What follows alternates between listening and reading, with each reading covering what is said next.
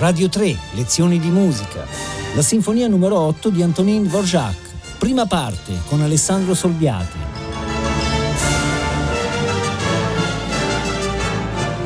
Buongiorno. Con l'ottava penultima sinfonia di Antonin Dvorak siamo nel 1889. Eh, Dvorak ha 48 anni la sua fama è ormai del tutto internazionale. Ricordiamo che l'89 è l'anno delle due trionfali esecuzioni a Berlino della settima sinfonia sotto la direzione di Hans von Bülow, cui Dvorak riserva una dedica entusiastica sul fronte spizio stesso della sinfonia, con tanto di foto e con tanto di frase che lei sia lodato, lei ha portato alla luce il mio lavoro. Questo dopo che quattro anni prima l'autore stesso aveva diretto, forse non altrettanto bene, la prima esecuzione a Londra, con buon successo, ma rimanendo poco convinto e, poi cambiando la partitura. Se la settima suggella la internazionalità di Dvorak, commissione della Società Filarmonica di Londra, prima esecuzione a Londra e successivo trionfo a Berlino, l'ottava torna a parlare fortemente boemo da ogni punto di vista. Peraltro Dvorak è fin qui fortemente ancorato alla sua nazione, viaggia ma torna sempre in patria. L'ottava sinfonia è dedicata all'Accademia Boema di Scienze, Arte e Letteratura di cui eh, Dvorak era stato eletto membro. Secondo, scritta, è stata scritta a Praga in meno di tre mesi ritorna alla velocità iniziale di Dvorak e viene eseguita in prima esecuzione al Teatro Nazionale di Praga con l'autore alla direzione. È interessante notare che eh, quanto eh, Dvorak, eh, che è vissuto in una seconda metà Ottocento in cui alla severa logica della sinfonia si stava sostituendo sempre più quella, ehm, soprattutto tra l'altro più nell'est Europa, quella più direttamente evocativa del poema sinfonico, cioè della musica che afferisce dichiaratamente a una narrazione extramusicale, è significativo notare che Dvorak fin qui eh, non ha mai ceduto a questa tentazione più tardi, improvvisamente, tornando dagli Stati Uniti, tra il 96 e il 97, scrisse improvvisamente, tutti di fila, cinque poemi sinfonici. Ma bisogna considerare che l'altro grande boemo, un po' più vecchio di lui, cioè Smetana, ha scritto quasi solo poemi sinfonici. Qui però, nell'ottava sinfonia, forse proprio per la sua natura totalmente boema, andiamo assai vicini ad una narratività musicale così esplicita da sembrare alludere ad un diciamo, racconto non detto e peraltro proprio negli stessi mesi in una lettera al suo editore dichiarava il suo interesse sempre maggiore verso la musica a programma. Il primo movimento dell'ottava è così pieno di pieghe e di temi da sembrare un racconto. Se le avventure formali della settima erano il segno di un desiderio di complessità e di novità ed erano delle complessità del tutto inerenti ai materiali musicali, qui questa complessità è viceversa figlia di un vistoso desiderio di narratività, cioè non è complessità ma è ricchezza di elementi. E tra l'altro proprio questa ricchezza di elementi eh, fu il motivo per cui Brahms questa volta non, non sostenne, insomma non gli piacque l'ottava sinfonia di Dvorak. Quindi noi rispetteremo questa natura del, dell'ottava sinfonia, la, la, natura di racconto non detto e quindi vi racconteremo il primo movimento, cioè lo seguiamo un po' come una storia. Ad esempio, si inizia dimenticandosi che la sinfonia è una sinfonia in sol maggiore, quindi in modo maggiore questo, e non il minore, cioè questo. E invece eh, si inizia con uno splendido tema, un canto totalmente boemo slavo, ma in sol minore. È un canto la cui matrice vocale è resa molto evidente da un gioco di ribattuti. Eh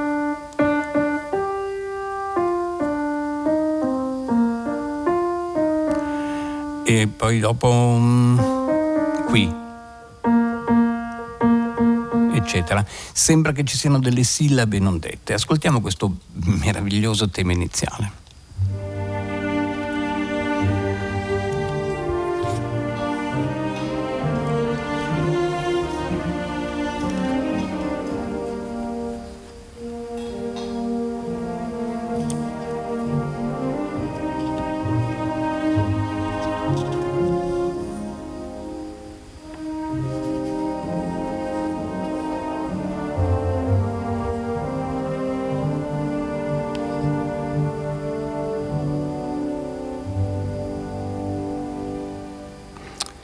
abbiamo sentito che però questo Sol minore risolve alla fine la risoluzione è in maggiore, cioè in Sol maggiore, ed apre la strada ad un flauto solo che è un vero e proprio segnale di alba, di risveglio, una specie di simbolico canto d'uccello che eh, che, che, rende via via tutto vivo fino, fino, a un tema che adesso vi, vi annuncio rapidamente, che è questo. Eh, scusate.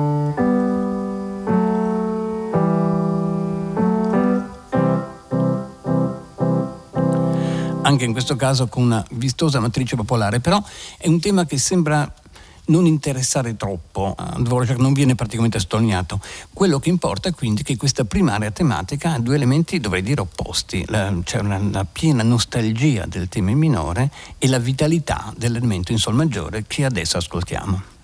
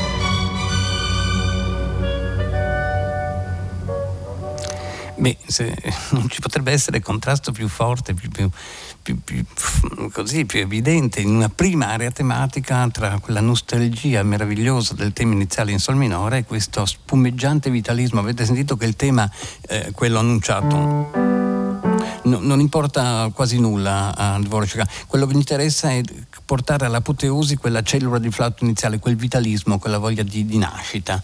Poi avrete sentito che all'ultimo momento di questa parte espositiva c'è una virata, una virata tonale che lo porta, se ha fatto un sol minore, diventato sol maggiore, adesso diventa un si minore eh, su cui si apre una seconda, è un ponte ma non, non, ci interessa molto, si contrappone una seconda area tematica, anch'essa fatta di due elementi, sentirete quasi subito un elemento molto, molto dolce, molto sospensivo in area re maggiore, cui segue viceversa un tema molto più, eh, più vitale, più netto, più ritmico in si minore. Ascoltiamo quindi questa seconda area tematica.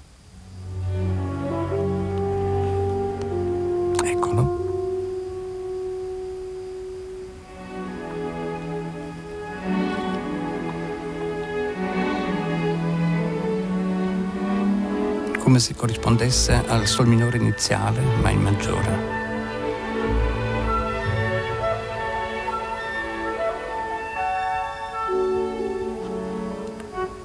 Invece, più ritmico il tema si minore.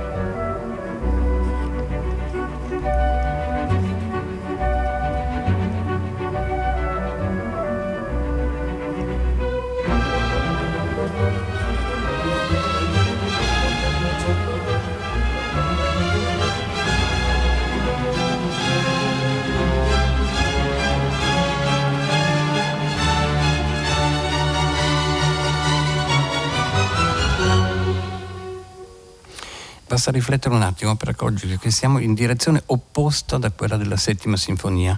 Là tutto era complesso, inquieto, sovrapposto, eh, detto e non detto o comunque intrecciato. Invece in questo caso è tutto esplicito, molto detto, ma molteplice. Cioè in questi due minuti, credo, poco più che due minuti, abbiamo ascoltato quattro cellule tematiche, tutte molto evidenti, molto chiare. C'è poco contrappunto e molto elemento tematico. E adesso arriva il quinto quel Si minore risolve, diventa Si maggiore e c'è un tema in, in Si maggiore che inizia con i flauti in accelerazione, iniziano così. E poi, poi eccetera, come se incalzasse, come se mm, mordesse il freno, vorresse comunque andare eh, da qualche parte in maniera più, più, più, così, più, più, veloce, non ha tempo da perdere in questa sinfonia, deve dire tanti elementi e su questo elemento si chiude, si chiude l'esposizione. È evidente che un'esposizione di questo genere non poteva che sconcertare il severo Brahms che non approvò la sinfonia. Ascoltiamo quindi la, la, l'ultima parte dell'esposizione.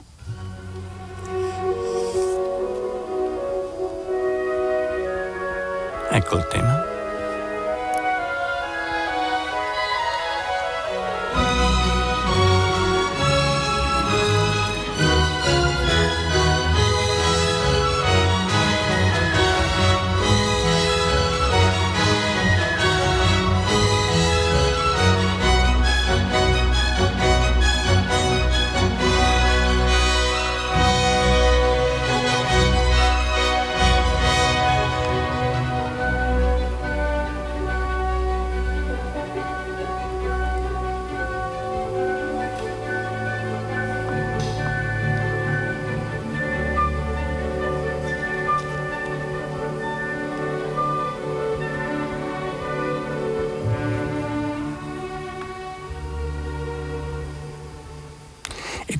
Complimenti a Dvorak che in poche battute, in 20 secondi, riconduce il Si maggiore un po' trionfale di questo elemento al Sol minore dell'inizio della sinfonia. Perché?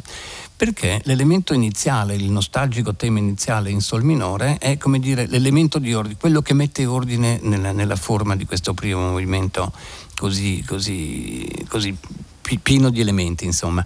Cioè per tre volte, il primo è stato all'inizio, il secondo è questo, all'inizio della parte di sviluppo, il terzo sarà il momento di ripresa, ogni volta si ricomincia da questo, da questo bellissimo tema. Però questa volta viceversa tutto si apre a uno sviluppo degli elementi fino ad arrivare, però questo è importante, ad una apoteosi, scusate, della dolce melodia iniziale in minore, cioè come se la terza volta ce l'avesse fatta a trasformare questo mood malinconico che era soltanto di quell'elemento in qualche cosa che invece eh, riesce a vincere in qualche modo. Eh, quindi anche questo sviluppo va in qualche modo raccontato. Ascoltiamolo per intero, in questo caso l'ascolto è abbastanza lungo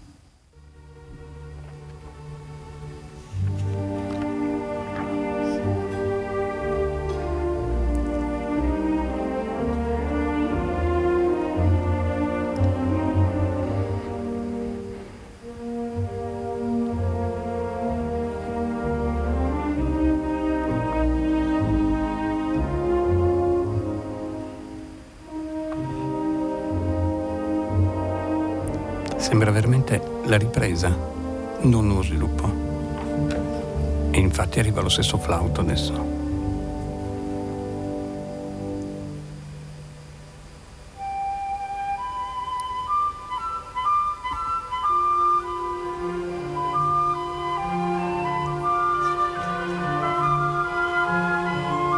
ma ora diventa sviluppo.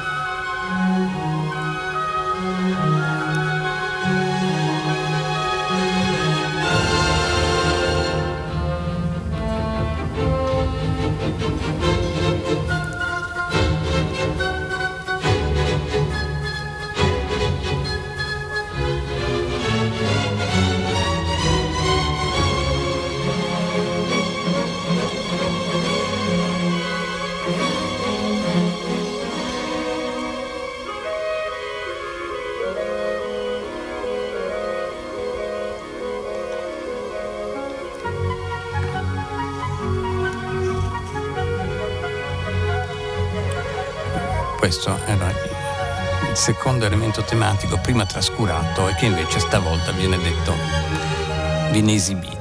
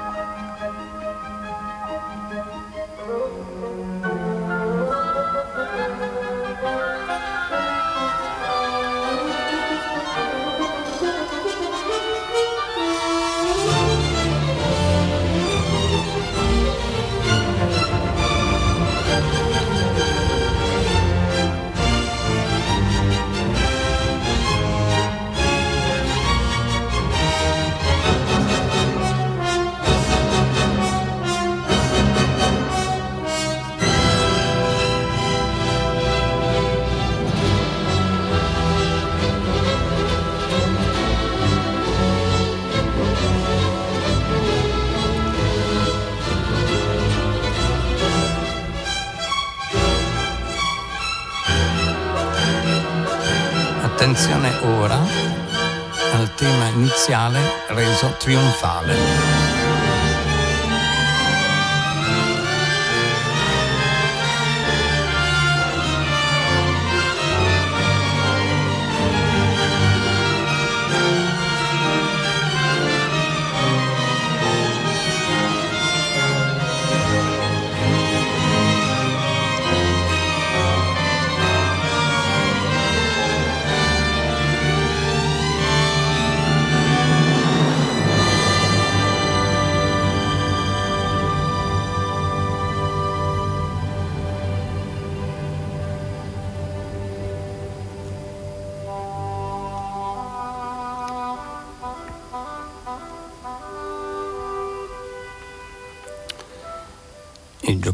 Mascherare le cose, quel, quel trionfo dell'elemento, del melanconico elemento in sol minore iniziale resta in minore, attenzione, ma con gli ottoni in pieno e con, questa volta con una prolungata risoluzione in sol maggiore, ce lo trasforma in un tema vittorioso, laddove però la freschezza del flauto è sostituita un po' viceversa dalle malinconia del corno inglese.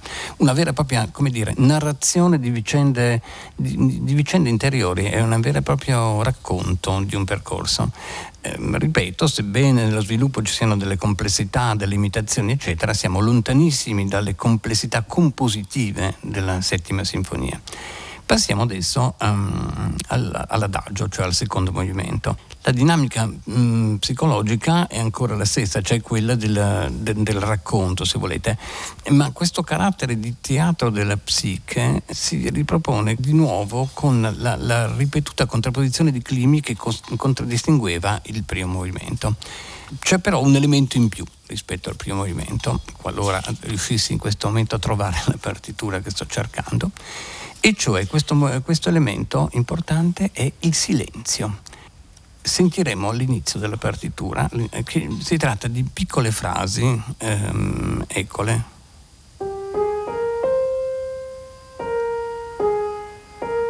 Silenzio.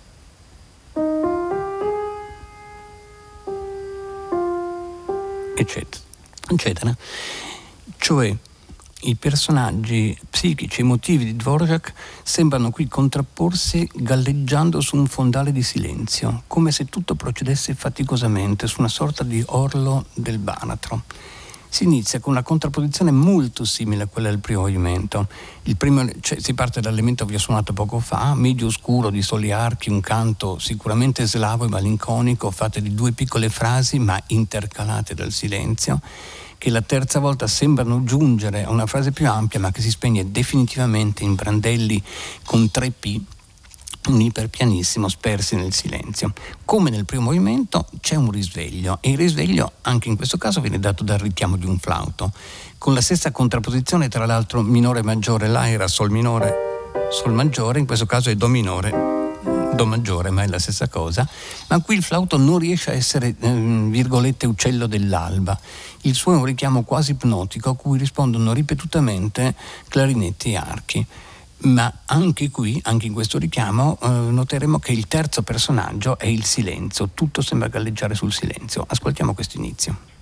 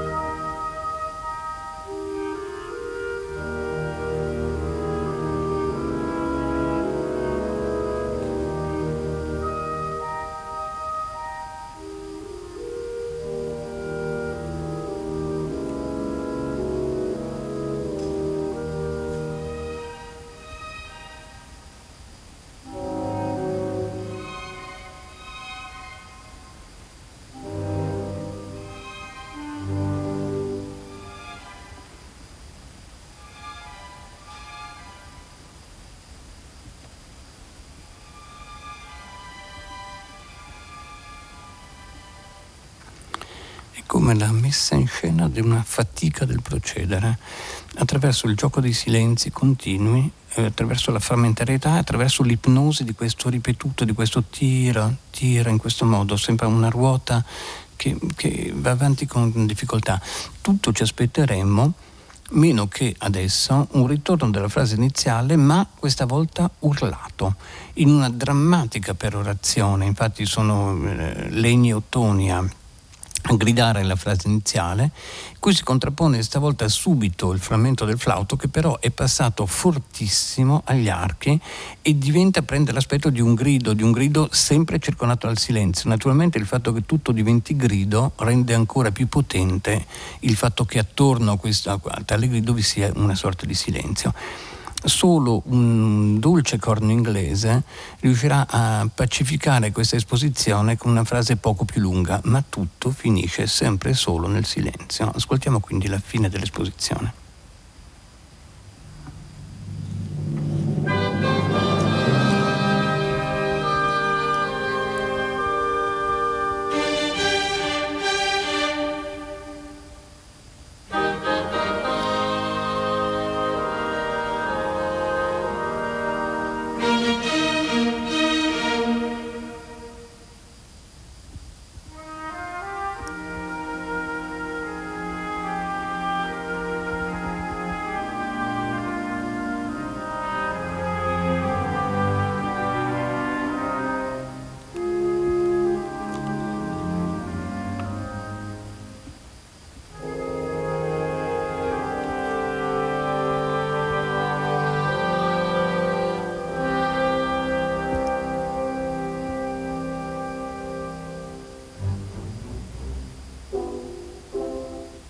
Abbiamo lasciato questo frammentino finale, un po', quasi un po' ridicolo a la verità, perché, che adesso per di più si ripeterà due volte, perché è quell'elemento che trasferisce tutta l'esposizione in una parte B in Do maggiore, quindi sempre con l'accostamento minore-maggiore, in Do minore la prima parte, in Do maggiore la seconda, una seconda parte candida, quasi ingenua, Mm, che sembra aver trovato una continuità anche se tutto è basato sulla circolarità di scale discendenti degli archi, le sentiremo parapaparaparapam sempre, e su un continuo tonica dominante molto, molto popolare, come una specie di ruota che gira. Ma la freschezza del tema ci ripaga. Eh, eh, che, che, tra l'altro è un tema che sviluppa l'elemento eh, questo, levare con, con la scala, ci ripaga da, dalle, dalle precedenti fermentarietà, giungendo a una sorta di episodio liberatorio di violino solista mm, che ha un colore chiaramente popolare. Ecco questo B.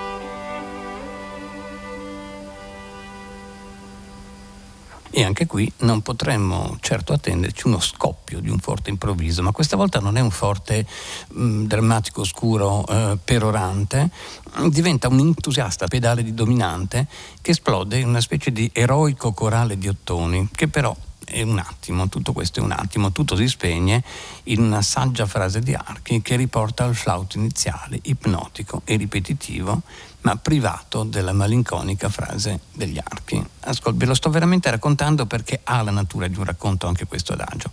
Ecco quindi questa zona.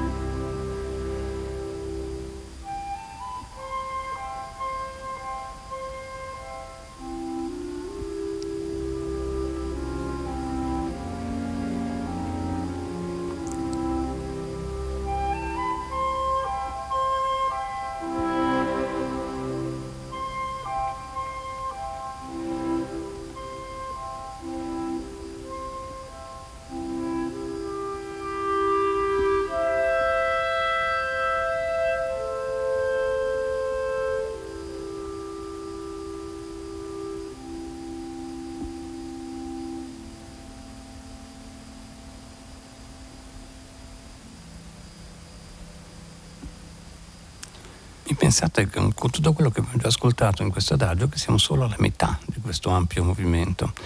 Ma penso che vi abbiamo dato abbastanza esempi di questo vero e proprio mm, poema sinfonico della psiche, di questa vicenda di stati emotivi esposti con candore e bellezza, a volte però lottando con l'attrazione verso l'abisso, verso il vuoto e verso il silenzio. Buona giornata da Alessandro Solviati. Radio 3, lezioni di musica, a cura di Paola Damiani. Potete ascoltare tutte le lezioni di musica dal sito di Radio 3 e scaricarle con l'app Rai Play Radio.